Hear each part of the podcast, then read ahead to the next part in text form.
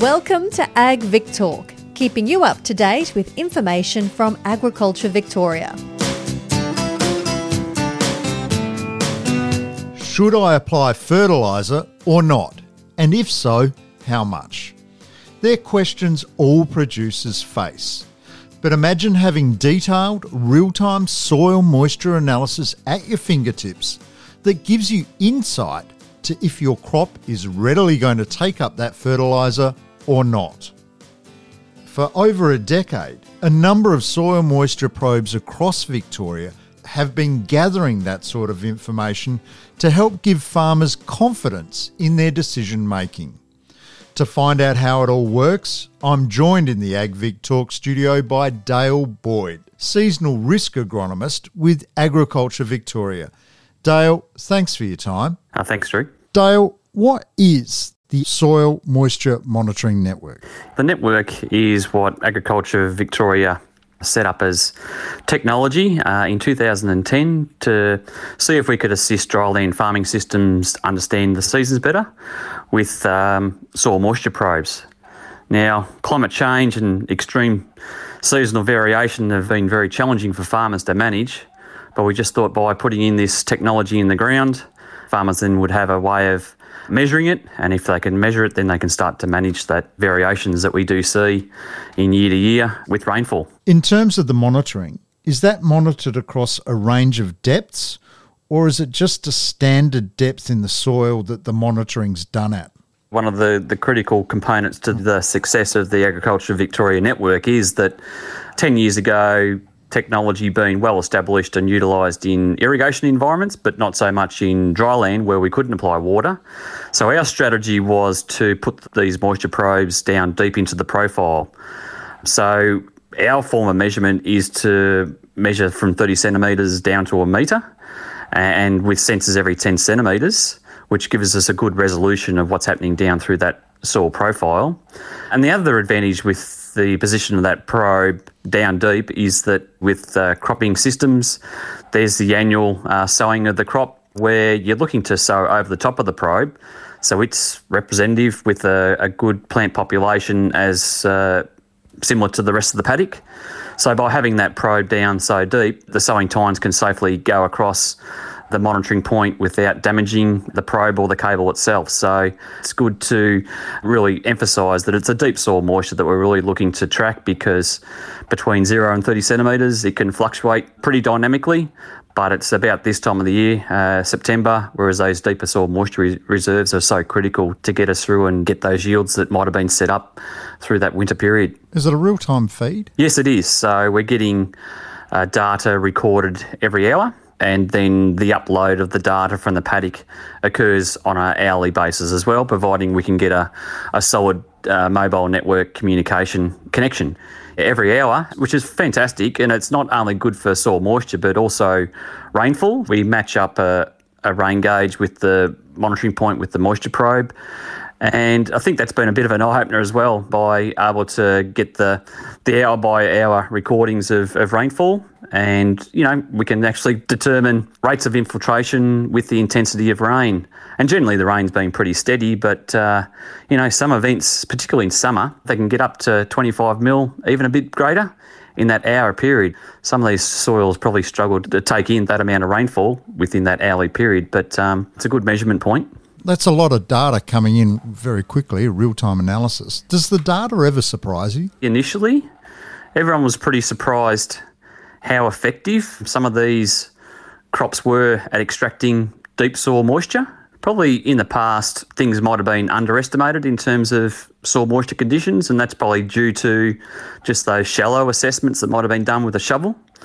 So, by having this yeah, real time measurement, we've certainly been able to observe at, at certain points of time moisture getting down, you know, right down to depths, a metre, potentially even more in those really wet years. But when we've got a great biomass of crop growing above that soil surface, we've also got that pump happening with that well developed root system. And I think that's been a, a real eye opener. The other thing that can surprise people is uh, just the effect of cutting crops for hay. We do find that um, the crops can be using moisture quite well during that day period.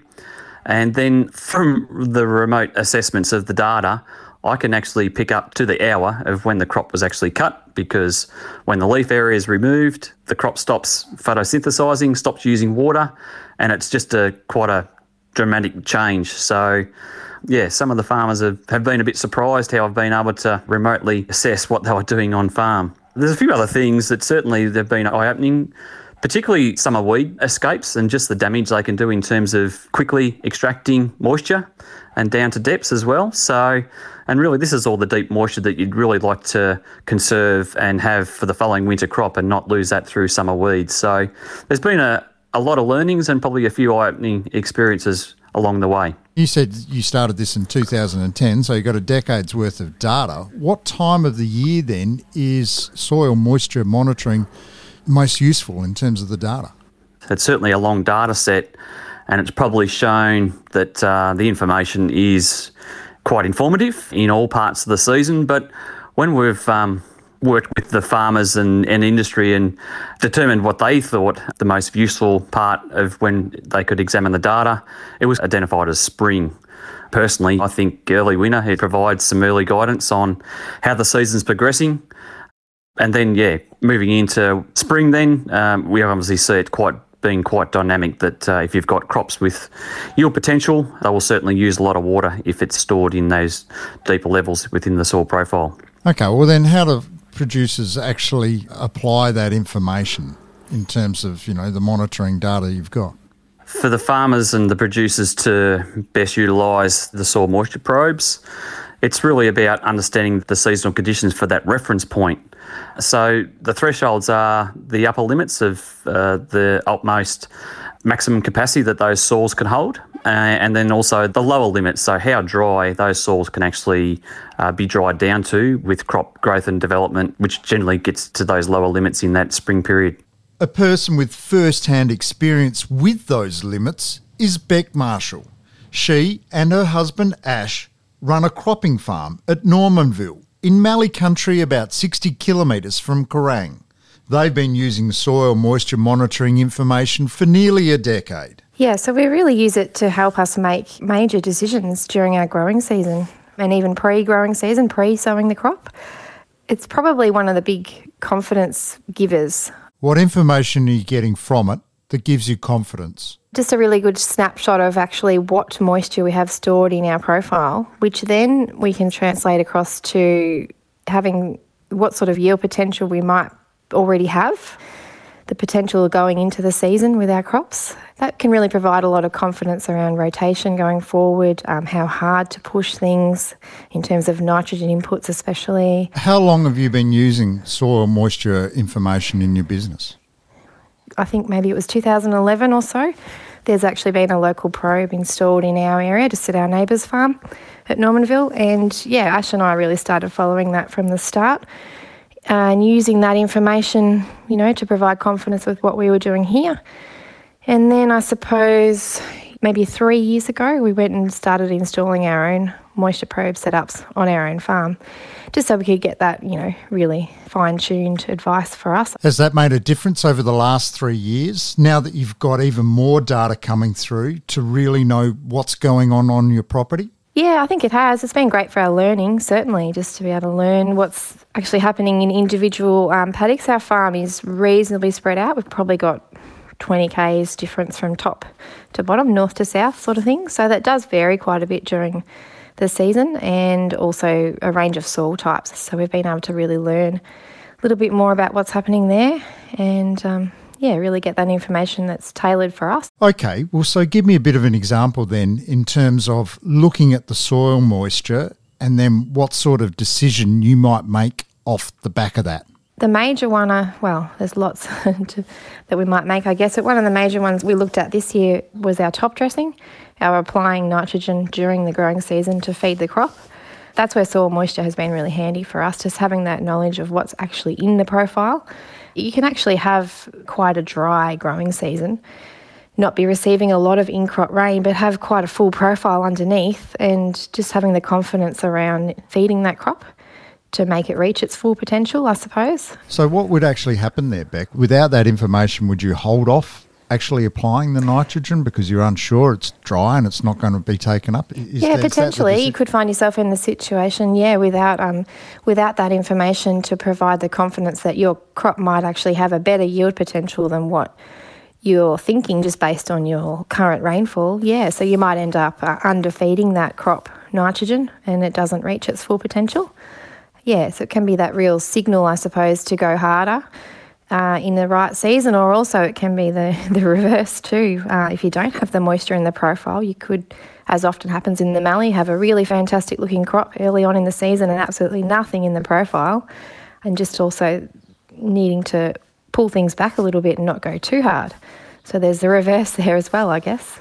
That's Bec Marshall from Normanville. If you're a producer and you're interested in finding out more about soil moisture monitoring, Dale Boyd says there is a range of information that's readily available.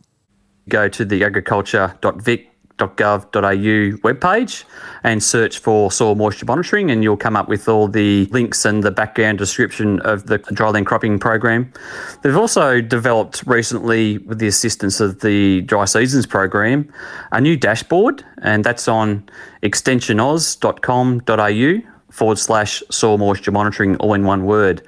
That dashboard's been a really great development because it not only provides an indication of the crop or pasture that's growing, because that obviously has a very big influence on soil moisture increases uh, at the start of the season, but also the rate of depletion that you might see in late winter and uh, coming into spring. So it's good to have that description of what's happening because obviously these reference points are, are quite important. And if farmers and industry are going to take more note of them, there's obviously an indication of why they're being depleted at the rate they were due to what is growing at that reference point. So, both sources of, of good information. Dale, it's a phenomenal amount of information and an amazing resource for producers to access. Seasonal risk agronomist with Agricultural Victoria, Dale Boyd, thank you for joining me in the AgVic Talk studio. Thank you very much, Drew. Thank you for listening to AgVic Talk. For more episodes in this series, find us and subscribe wherever you get your podcasts. We would love to hear your feedback, so please leave a comment or rating and share this series with your friends and family. All information is accurate at the time of release.